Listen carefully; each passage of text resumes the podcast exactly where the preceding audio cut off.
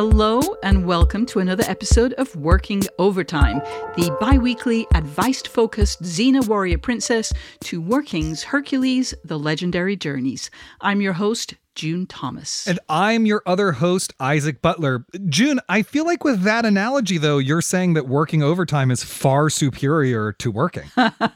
It does seem that way, doesn't it? I'm sure they both have fans. I just don't know any of those Hercules fans, but I'm sure they're out there. Well, Kevin Sorbo probably watches it by himself, you know, with all of his MAGA gear. Anyway, what are we talking about today, June? En- en- enough about U P N syndicated shows uh, of yesteryear. what, what's our subject for today? So I recently received a really interesting email newsletter from writer Jaime Green. Her first book, The Possibility of Life, was published on April eighteenth, about a month before we're recording this episode. And in the newsletter, Jaime shared her feelings about the immediate post-publication period, and it struck me as a topic that doesn't get talked about much. And since we both know Jaime, you two have been friends for a long time, I know, Isaac, I thought we should invite her on the show to talk about this weird moment right after the book hits the streets. Also, Isaac, I just want to warn you that I'll be asking about your experience of some of these things, too. I look forward to being grilled like a marinated chicken thigh. Uh, anyway, welcome to the show, Jaime. Thank you. Thanks for having me.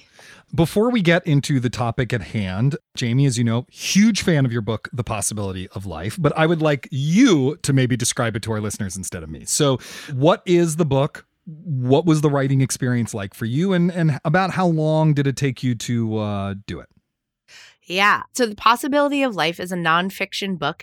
It's about how we imagine alien life in science and in science fiction, and then looks at what all of those imaginings tell us about what it means to be human. That's my elevator pitch, which I have been refining for the last three or four years.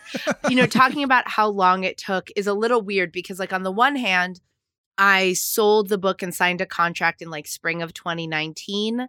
So, you know, four years from that to publication. So maybe two and a half, three years of writing and revising.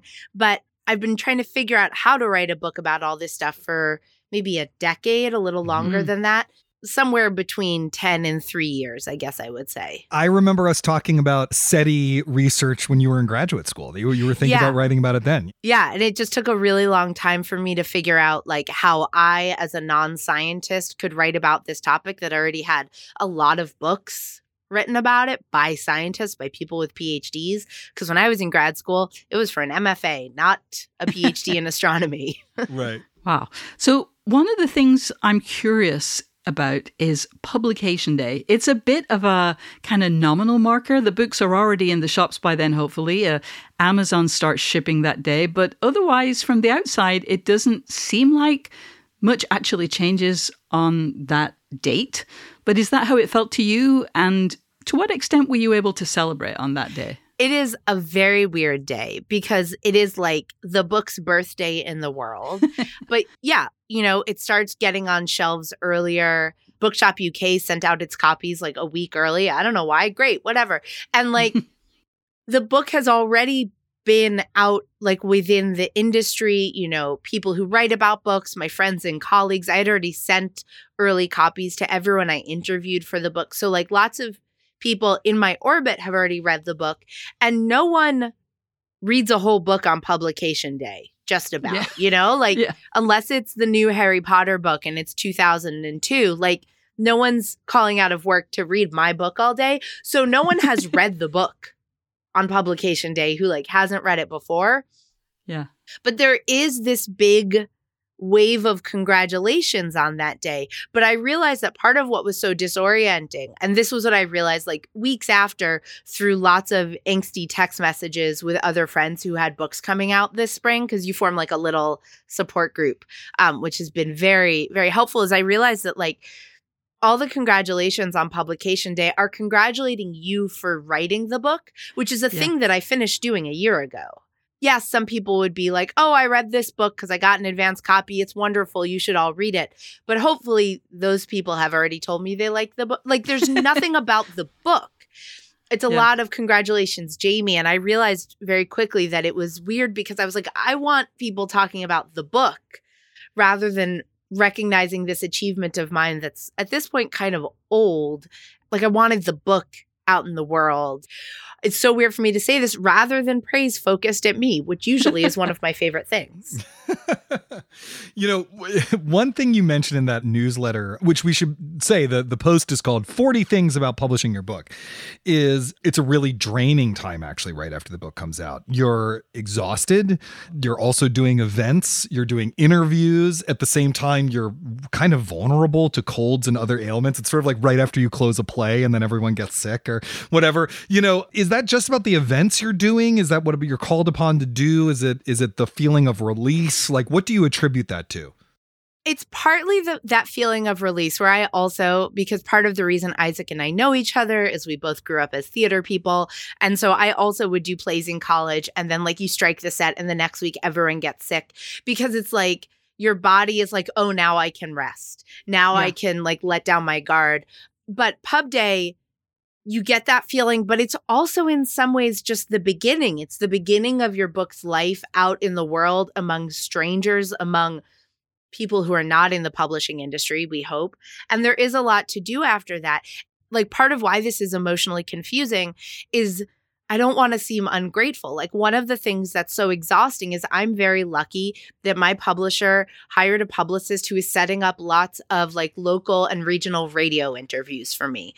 So the whole month after my book came out, I, you know, once or twice a day had to hop on a call for ten minutes, thirty minutes and talk to a radio host in whatever city around the country about my book, which is an amazing opportunity and is like a very good way to sell books. And I'm very grateful for that. And also it is exhausting. And also I got kind of sick of it because these short interviews are all the same questions over and over again.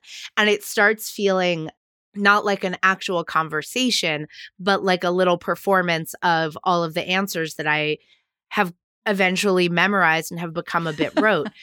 And it's like, oh no, woe is me. I have to do so many interviews for my book. But on the other hand, it is really exhausting. It's really disruptive of your day.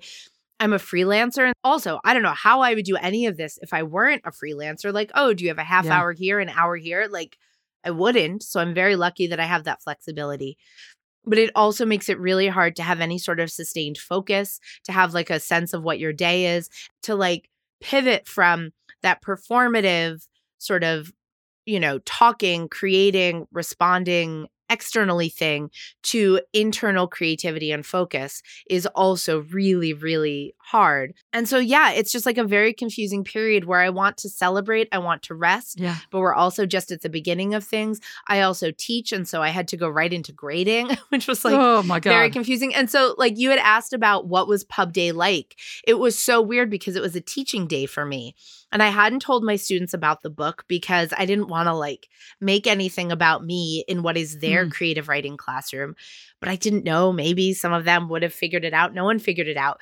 So I like woke up, posted on Twitter about my book, drove for an hour to campus while like hopefully congrats Twitter stuff is coming in, taught, got back in the car and drove home, then had to go to like an urgent care virtual visit because I had had a cough that I couldn't shake, which is not the cough that you're hearing now. This is a new cold. And then oh, I God. like did an Instagram live about my book. And it was just so confusing because on the one hand, I had just achieved this lifelong career goal. Like I'm yeah. not on Broadway, I'm not a ballerina, but I published a book, which is something that I have wanted to do for as long as I can remember. And then on the other hand, I'm like driving an hour to campus and getting my kid to school and like trying to get prescription cold medicine because I keep coughing in the middle of the night. It's just like, what what happened? And then it's like, you just kind of wait to see what the book does. It's so weird. Yeah, well, we have a lot more questions and we will be back to ask them after the break. What's the best way to learn a language? Immersion, living where the language is spoken and using it every day in everyday situations. But if that's not on the cards this year, you can still learn a language the second best way, and that's with Babbel. I've used apps in the past to learn new languages, but when I came across Babbel, I wondered if it could help me refresh my knowledge of a language I once spoke well, but was now a little bit or quite a lot rusty. I have to say, I was impressed. The advanced lessons were really useful, tips and idioms that can help with in-depth conversations on topics that I can actually imagine chatting about. Babbel's quick ten-minute lessons are handcrafted by over two hundred language experts to help you start speaking a new language in as little as three weeks. Babbel is designed by real people for real conversations, and the tips and tools are approachable, accessible, rooted in real-life situations, and delivered with conversation-based teaching so you're ready to practice what you've learned in the real world. What's more, all of Babbel's fourteen award-winning language courses are backed by their twenty-day money-back guarantee. Here's a special limited-time deal for working listeners. Right now, get up to sixty percent off your Babbel subscription, but only for working listeners, at babbel.com slash working. Get up to sixty percent off at babbel.com slash working, spelled B A B B E L dot com slash working. Rules and restrictions may apply. Hey listeners, do you have any tips or questions about the creative process? Well, get in touch and share your advice. You can email us at working at slate dot com, or even better, call us and leave a listener voicemail at three oh four, nine three three, nine six seven five. That's three oh four, nine three three, W O R K. And we're back. Jamie, it's really striking hearing you say all that. You know, the, as journalists, we're in a tricky position because as a book author, you're in the hands of your publisher's publicity department. They are very knowledgeable, specialist professionals. So, of course, it makes sense to take their advice and suggestions. But on the other side of things, as journalists, we also receive a lot of books or notices about books for potential review. So we also have a sense of what's effective, at least for us.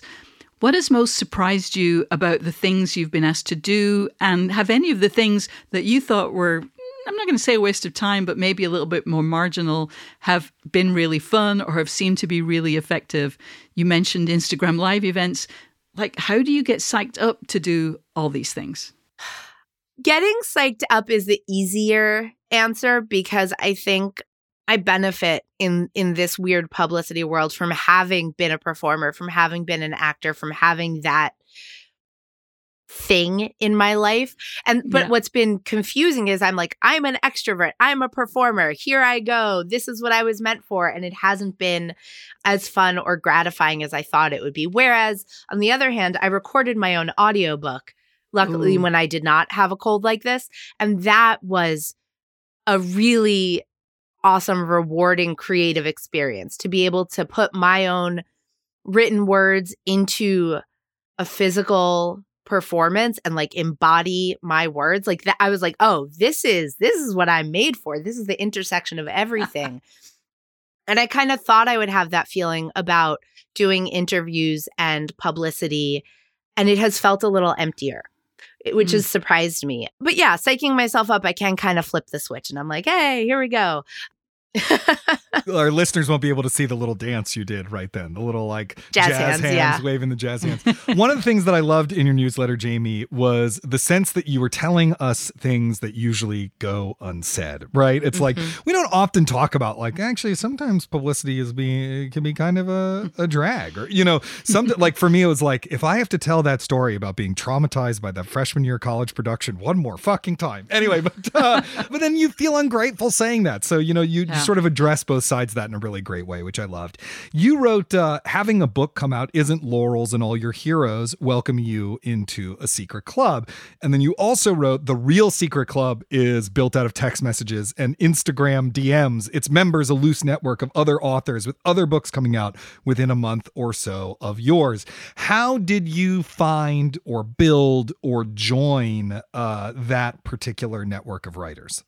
It was almost entirely writers who I was already internet friends with. Mm-hmm. And then we realized that our books were coming out around the same time. And so that like deepened those friendships. And we started talking about, you know, sort of more personal, less public things than we maybe would have been like responding to each other's Instagrams about. But there was at least one writer, Hannah Matthews, whose brilliant, amazing, beautiful book about abortion came out the first week of May, where I think we sort of followed each other on Twitter because of that, or like found each other because of that, and sent each other copies of our books. And I think really connected through that. Like I didn't know her, and then I read her book and I was like, oh, this is a beautiful book. This is someone I want to be friends with. And this is yeah. someone who's about to go through the same thing that I'm going through. And finding other debut authors was really important because a couple of my Instagram buddies have more established platforms and it's their second mm. book, or they have a newsletter with thirty thousand subscribers. And so their publication experience and my publication experience are a little different. But having a couple other debut nonfiction writers who have written on the internet but are not famous, but you know, it's just it's it's different. And so being able to say, like, you know, how are things going for you, trying to place excerpts, or texting each other when we got our like pre-publication like trade reviews, you sort of reach out and then you like grab onto each other really hard because you realize that this is not something that like anyone else understands in the moment. And doing it now versus doing it three years ago, that's also just really different. I did also join a big Slack community for people having debut books come out in twenty twenty-three. There seems to be one of these that gets started. So there's twenty twenty-three debuts, twenty twenty-four debuts. And that was a little different because it was mostly fiction writers, including Y A and, and children's books and whatnot. But having like a big community where you could just sort of find other people, ask questions like, oh, h- how are you making images to promote the big Barnes and Noble pre-sale sale or whatever? Like just having that community of strangers who are all brought together by going through this weird experience at the same time, because you really need a place to be able to talk about the hard stuff that isn't a public social media mm-hmm. place, because like I'm so lucky and I, this is so amazing and I don't want to be like wah wah oh no I published yeah. a book. Yeah yeah yeah. Jaime, you mentioned that at times like this you were conscious of having been a theater major and and you know enjoying the spotlight. Super useful at a time like this. Do you have any tips for people in a similar position for whom that is not a natural response, who don't necessarily enjoy the spotlight, but know they have to take advantage of this moment because it is super important to to grab whatever attention you can right now, right? Yeah. I mean, one thing that helped me, and I know that like Twitter is in, uh, let's say, a transitional moment right now, but in terms of worrying about self-promotion on social media, because a lot of people worry about their social media presence turning into self-promotion all at once, about overdoing it, remembering that no one sees all your posts, but also finding yeah. someone who you follow, who promotes a lot, who doesn't annoy you. Like realizing, oh, this person retweets praise about their book all the time. And I'm just like, oh, that's nice. And recognizing that reaction in yourself and then trusting that the people who follow you and care about you and care about your work will have a similarly generous response to your self-promotion really allowed me to just kind of let it rip. Yeah.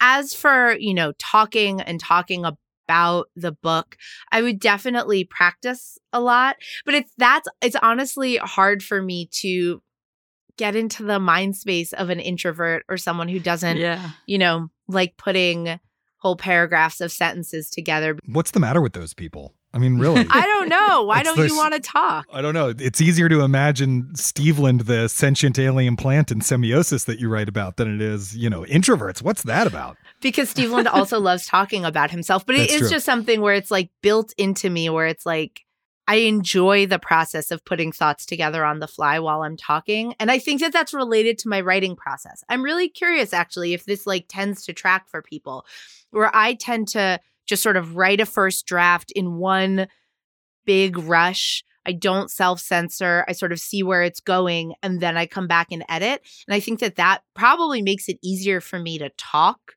in a similar way without getting in my own way, without second guessing. So, okay, here's my thought. This is just occurring to me, which is also proof of how my I let my brain just kind of run, is the thing that has helped me write that way is doing morning pages, a la Julia Cameron, a la The Artist's mm-hmm. Way, is practicing free writing, practicing low stakes, you know, no value judgments, writing a lot outside of drafting my writing has made it easier for me to write drafts where I'm not getting in my own way, where I'm not second guessing, or I'm not trying, because you can't write and assess the quality of the writing at the same time. Like, that's what gives you writer's yeah. block. That's what trips you up. And I think, I'm guessing, that being able to do that in my writing makes it easier to do that speaking as well. And, and making writing a place where I'm open to discovery and open to weird detours makes it more comfortable for me. I'm like doing it as I'm talking about it, but yeah, makes yeah. it more comfortable to um, talk in a discovery mode rather than a like, it must be perfect before a sentence comes out of my mouth mode. I was joking about introverts earlier, but honestly, like, I think anything that you feel like you're not naturally good at, you could become more comfortable with, with practice. Right. And yeah. so, you know, one thing that you can do if you don't feel like you're comfortable being interviewed is you can just have a friend ask you some interview questions like you would for a job. You know, very famous people get actually media trained. There are professional people who come in, who work with their publicists, who teach them how to do an interview. You probably can't afford those people, but you do have friends or a spouse or a partner or whatever, and you can just be like, hey, can you you've read my book, can you ask me some questions about it? Let's practice this. So that it's less about getting the answers completely right scripted wise. It's then when you are asked a question, you're like, oh, I've done this a bunch of fucking times, who gives a shit? And you just you can just do it, and it becomes a lot easier. Yeah. And I think it's important to do that with a person and not only alone in the car or the bathroom yeah. mirror, because doing it alone in the car or the bathroom is very important. But then as soon as you get another person in front of you, you might clam up. Like, I, in college, took singing lessons, and I'm not very good at it, but I was always so much better with my voice teacher alone than when I got in front of an audience. Like, mm. I just didn't have the same control. And so you want to practice with as much of an audience as you will have in the interview. So if that's one other person asking you questions, that still is closer to the experience of the real interview than just doing it alone. So I would practice all of that. Like, you know, do it where you're comfortable alone, do it with another person where you're a little less comfortable too. So much wisdom, listeners. We'll be back with one last round of questions and advice after a break. Hey listeners, me again. I just want to remind you that if you are enjoying Working Overtime, please subscribe so that you never miss an episode. And if you listen on Apple Podcasts, we'd love you to rate or review the show. It really does help new listeners find us. And if Overcast is your app of choice, as it is for me, please hit the star to recommend this episode to others. All right, back to the show. So, finally, I have some questions for both of you. I'm about a year out from publication, and I have a lot of editing, rewriting to do. There's still a lot of tasks on my book to-do list. But at a certain point, it's out of the author's hands, and you're just waiting for publication day, right? In that period, I'm sure there are still things a writer could and should do to help their book if it's going to succeed. So, you know, identify excerpts, write pieces for other publications, pitch stories. I'd love to hear both of you opine on the best way to spend those strange liminal weeks, months, however long it is. Isaac, why don't we start with you? June, I think you're overestimating how much time oh. you're going to spend sitting around waiting for publication oh, day, because there's actually a lot of stuff to do between just the galleys and the final version of the book being sent to be printed out. You're going to be proofreading it eight to ten times. You're going to be going through a bunch of different drafts. Well, it was eight for me. Uh, the last one of which was just making sure everyone's name was spelled correctly. I regret not doing that pass. Uh, oh. Yeah. Apologies to astronomer Andrew Simeon. in in nonfiction, there's photo, and if you've quoted more than like one hundred oh. words of something, quotation permissions. Oh, those take forever. Sucks. You have to get blurbs. There's all the pre-release strategy stuff that you just mentioned. The publicist for your book should be working with you on all of that. But still, you're the one who has to reach out to your friends. You know, you're the one who's going to fill out a questionnaire that's like everyone you've ever met who might help promote the book. And then you're the one who's going to be emailing all of those people, not the publicist. You have to come up with the pitches. You have to pick the best excerpt. It really does not let up. I've often talked about it as a marathon made out of a bunch of sprints, but actually a, a friend of mine who's had books do really well and books not do well. He he refers to this period before your book is released as the storm before the calm. Yes. And there's something actually to that. So my big advice is less about how do you use those liminal months. They are going to fill up. It's more to think about how to take care of yourself during it so that you don't burn out and then burn out even further than you thought was possible. But they are still extremely liminal because yeah. there's so much time between when the book is finished enough that you're like, I can't wait for this to be out in the world. And then it's like a whole nother year yes, that before is true. Publication day. And so there are eight to ten months when you care about your book and are insanely excited about it and no one else cares or knows about it. One piece of advice I would give is for the excerpts and essays that you're going to be hopefully writing to go mm. along with it, mm-hmm. to not plan on getting a lot of creative, thoughtful work done in the six weeks or so before the book comes out because your brain will stop working.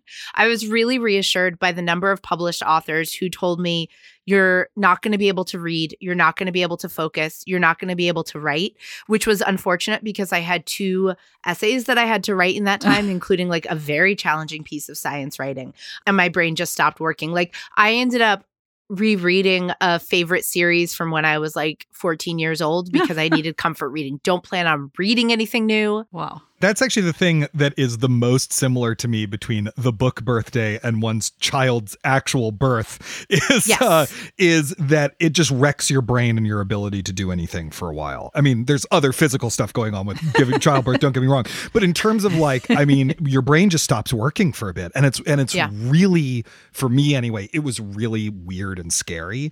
And the only thing that got me through it was actually a similar thing of other writers who have been through it just being like, it'll pass. It might take months. Who Who knows, you know, but it will actually pass and your brain will start working again. Jaime, this was your first nonfiction book. You are a debut writer, but you've been working for several years as the series editor of the Best American Science and Nature Writing series. So I know that you're super familiar with the publishing process. So how was your own book different?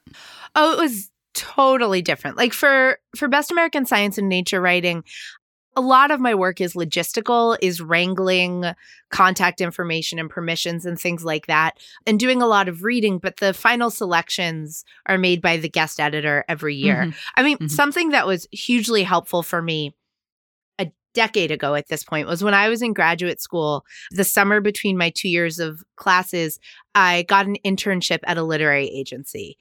Because when I first moved to the city, to New York, and was working in theater, my first job was at a talent agency. And that was so helpful for learning how the industry worked. Because so much of professional theater is just a bigger version of college theater. Acting, directing, producing, that's all pretty much the same. But agents and casting do not exist in college in that uh-huh. way. And so learning uh-huh. that side of the industry was really helpful. So then when I was moving into the writing industry, I thought, I need to learn how that side works because that can be so opaque and intimidating to writers. And anything that writers can do to understand how the business of publishing works is so helpful just to demystify it, to understand what the different parties in publishing want, what their mm-hmm. goals are, who they're beholden to. So that and working on Best American and like knowing people who are editors and who are publicists and just like sort of demystifying it. So it's not this whole magical kingdom, but it's just like people doing their jobs and people who all want things and go about it in different ways.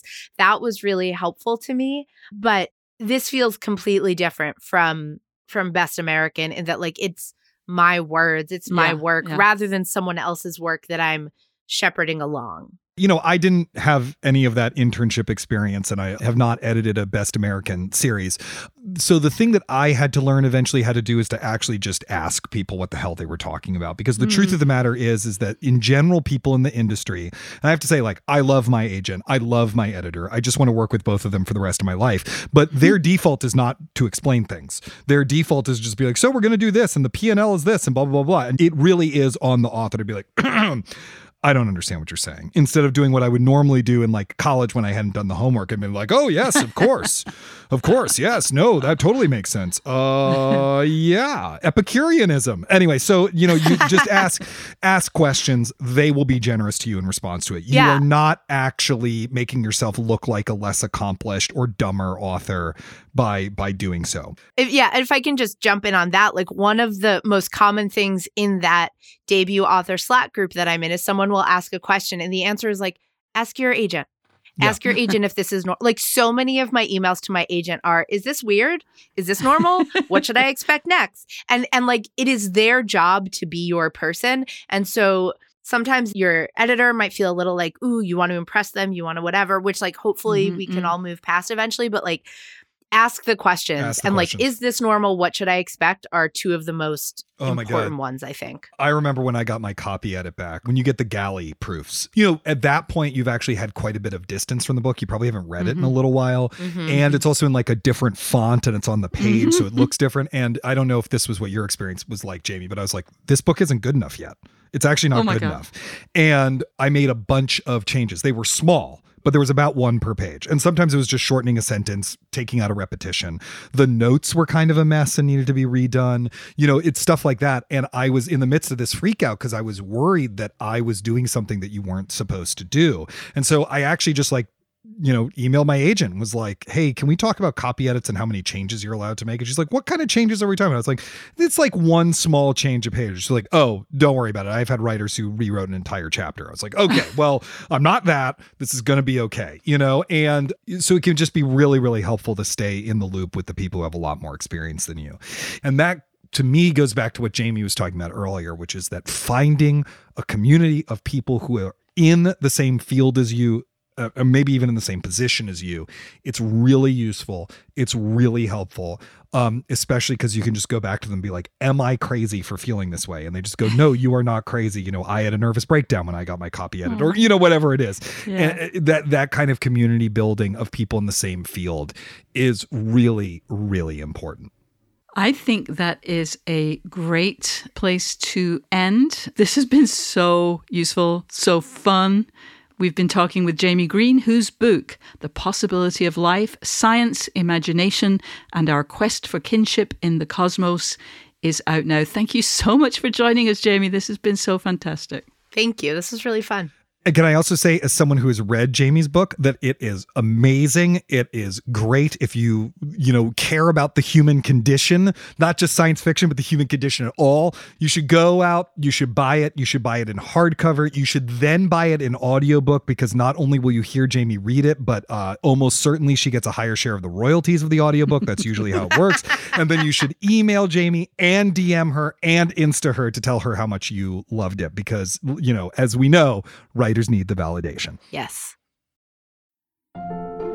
I cannot believe how much fantastic advice we've gotten in this episode, including that last bit. Let me leave you with one more, though, listeners. I think you should subscribe to Working wherever you get your podcasts. And if you have ideas for things we could do better or questions you'd like us to address, we really want to hear from you. You can send us an email at working at slate dot com or give us a ring at three oh four, nine three three, W O R K. If you'd like to support what we do, sign up for Slate Plus at slate dot com slash working plus. You'll get so many goodies, an abundanza of goodies, a bottomless Olive Garden breadstick basket of goodies, including full access behind the paywall, exclusive episodes of Slow Burn, which is coming back soon, and Big Mood, Little Mood, uh, bonus segments of shows like this one, a delightful newsletter written by a different Slate staffer every week. And you'll be supporting what we do right here on Working. Thank you to Jamie. Thank you to Kevin Bendis, who produces Working Overtime, and to our series producer, Cameron Drews. We'll be back on Sunday with a brand new episode of Working, and in two weeks, we'll have another Working Overtime. Until then, get back to work.